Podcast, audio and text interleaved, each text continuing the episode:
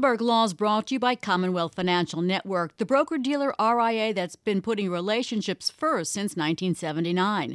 Find out why the industry's most satisfied advisors are head over heels about them. Visit commonwealth.com. Well, it's a major setback in a seven year government investigation of rigging in the LIBOR market, and it already seems to be undermining prosecutions of cross border crimes. The case against former London Rabobank traders Anthony Allen and Anthony Conti was the first time U.S. prosecutors put bankers on trial for manipulating the LIBOR ban. But will it be the last? A jury convicted the men of conspiracy and fraud, but the Second Circuit Court of Appeals has tossed their convictions, saying their Fifth Amendment rights were violated when prosecutors used testimony they were forced to give to a UK financial regulator. Two former Deutsche Bank traders are already using the decision to challenge charges against them for LIBOR rigging. Joining us is Professor Peter Henning of Wayne State University Law School. Peter, first tell us about this testimony they were forced to give to the UK's Financial Conduct Authority and how it was used at trial. Well, this is something we're not used to here in the United States that um, a regulator can force any UK citizen to come in and give testimony. The deal, though, is that you then receive immunity from having that testimony used against you. They were required to come in. What ended up happening is the testimony of the two defendants was shown to a cooperating witness who reviewed their testimony and then testified at their trial in the United States. And in the U.S., if you're given immunity, your testimony can't be used against you. What the Second Circuit said is this is the same rule. We're going to apply it here as if you were given immunity by the U.S. government. In this case, though, it was given by the Financial Conduct Authority. It's treated as the same and therefore violated their Fifth Amendment rights. Peter, what was the argument the other way? Judge Rakoff uh, upheld these convictions, and I gather he, he, he disagreed with, with the appeals court on that issue. Well, certainly uh, on two grounds. First, he said that, um, that uh, immunity granted by another jurisdiction doesn't apply in the U.S., but even if it does, the uh, government's key cooperating witness testified that uh, I was not affected by the uh, review of their statements that they gave in um, Great Britain. Now, what the Court of Appeals said was that that didn't hold any water.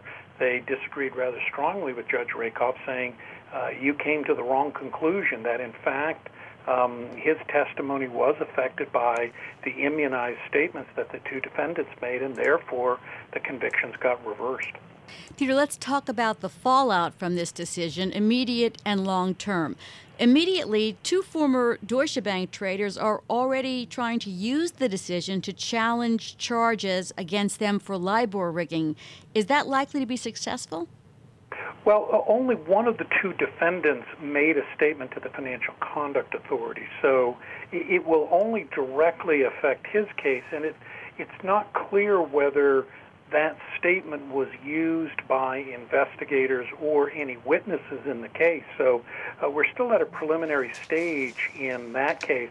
It's not clear what the impact will be, but it certainly is going to raise a question for prosecutors. Uh, what prosecutors hate to have to deal with is going after someone who has been immunized.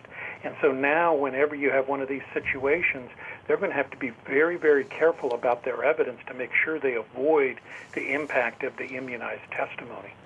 Peter, one other immediate consequence or potential consequence. How about the cooperate, cooperating witnesses in this case? Um, they uh, testified against Allen and Conti uh, in exchange for, and they pleaded guilty. Is that deal, are those deals likely to be scuttled because of this decision? Certainly there's a, a, reasonable chance that they'll challenge them. Now, the, the, Justice Department could refile the charges against Allen and Conti. What the Second Circuit said is that the indictment was tainted by the immunized testimony and therefore dismissed the indictment. The government could reindict. I, I, that's going to be tough to do because their key witness appears to now be knocked out. Um, if that is in fact the case and the Justice Department doesn't refile the charges, I think there's a reasonable chance you'll see that other cooperating witnesses are going to ask to have their uh, guilty pleas canceled, and um, there's a real possibility that everyone related to the Rabobank uh, LIBOR manipulation might be able to escape any criminal prosecution. Civil would be different. So, long term, the U.S. has tried to work with foreign jurisdictions in rooting out criminal behavior.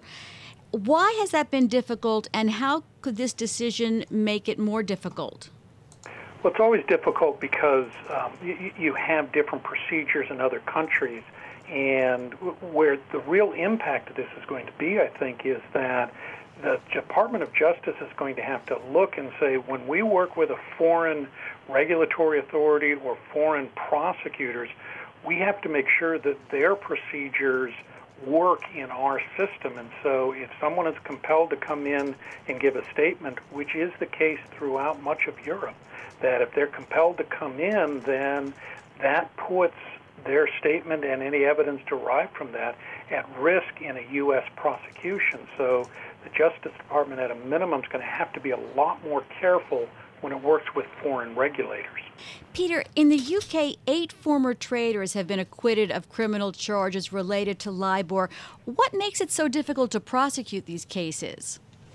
Well, in the, uh, the Serious Fraud Office has had some issues in its cases. One of the challenges is, and we're, the procedures are a little bit different, and also the type of proof that is admissible at trial is not as broad as it is in the United States, even though we share a common law background. Um, federal prosecutors in the United States have more freedom to bring in evidence, so it, it has really been a challenge in the UK to obtain convictions. And so know, there's a fear that defendants can get away with it in the UK, and now with this ruling, that the Justice Department may not be able to pursue charges, or at least it's going to be hamstrung in pursuing charges in the future. Peter, just about 30 seconds left, but what would you expect from the Justice Department now? Do you imagine they will ask, say, the full appeals court to review this decision?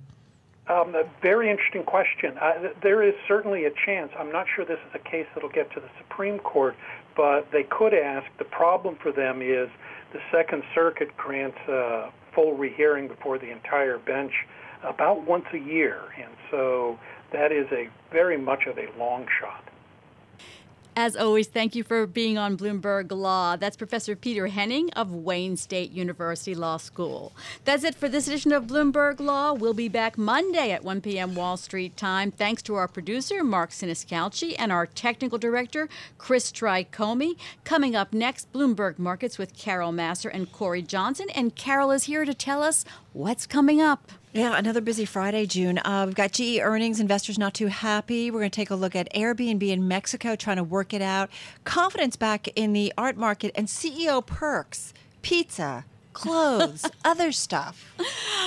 I like the closed part of that. you and me both. All right, that's coming up next. Bloomberg Markets with Carol Massar and Corey Johnson. You've been listening to Bloomberg Law here on Bloomberg Radio. Have a great weekend, and please join us again on Monday at 1 p.m. for more Bloomberg Law. I'm June Grosso with Michael Best and Greg Stohr. This is Bloomberg.